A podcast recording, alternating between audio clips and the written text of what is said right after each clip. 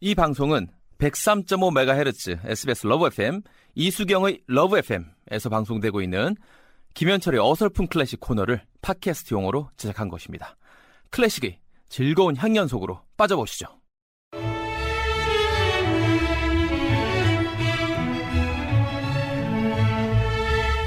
개그맨 김현철의 어설픈 클래식, 품격 있는 클래식으로 월요병을 싹 날려보세요.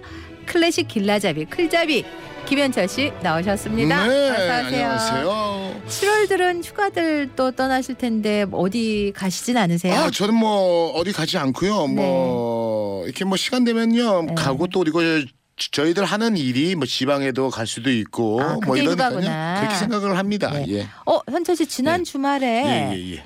로비에서 직장인들을 위한 예, 음악회를 예. 하셨던데. 예, 예, 예, 예. 아, 음악회인데 네. 타방송 교향곡. K본부 교향 교향악단 얘기 하면 좀 그런가? 네네. 예, 그 거기에 네. 아, 정말 예, 국내에서 내놓으라는 네. 교향악단이죠. 네. 그 교향악단의 앙상블 팀과 어. 제가 해설 우와. 겸 그리고 이제 앙코르 곡으로 한 두 곡 주의했어요. 아이 부끄러워. 예. 어, 거기서 한 곡이 그리그 홀베르그 모음곡. 예, 그렇습니다. 저는 일 번. 소개해드릴 바로 홀베르그 오. 모음곡입니다. 이건 어떤 곡이에요? 아, 그리그라고요. 노르웨이의 음악의 아버지예요.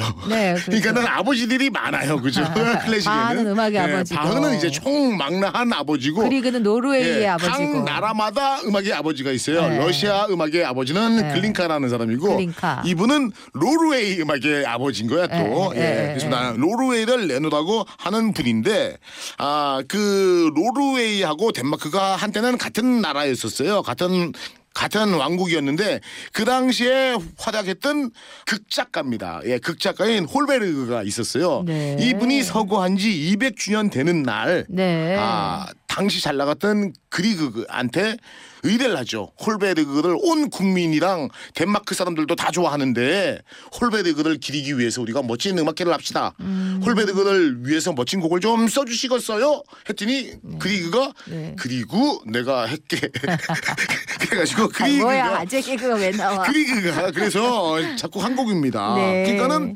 원제는요. 홀베르그의 시대로부터라는 제목입니다. 네. 예. 아, 그러니까는 쉽게 말해서 말이죠. 그 그리그가 활약했던 요 시기는 기는 민족주의 네네네. 음악이에요. 민족주의. 그러니까는 쉽게 말해서 우리나라 음악이 좋다. 해서 러시아에서는 차이코프스키라든지 말이죠. 우리가 잘 알고 있는 에, 보로딘도 있잖아요. 맞습니다. 님스키 코르사코프라든지 보로딘이라든지 뭐 이런 사람들, 무소르그스키라든지 이런 사람들이 민족주의 음악을 그걸 막 막 할 때. 예. 네네. 그리고 그 어디죠?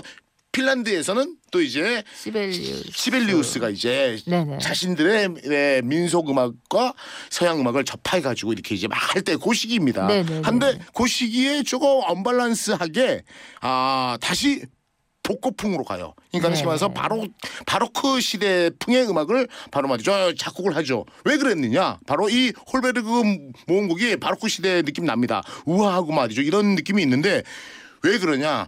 홀베르그가 바로 바로크 시대에 활약을 했기 때문에 그 사람이 활약했던 그 시기를 예, 많이 좀 여기에다가 담은 거죠. 그러니까 네. 상당히 말이죠 음악이 우아하면서 이렇게 좀, 이렇게 좀 달콤하면서 멋지죠. 네. 예.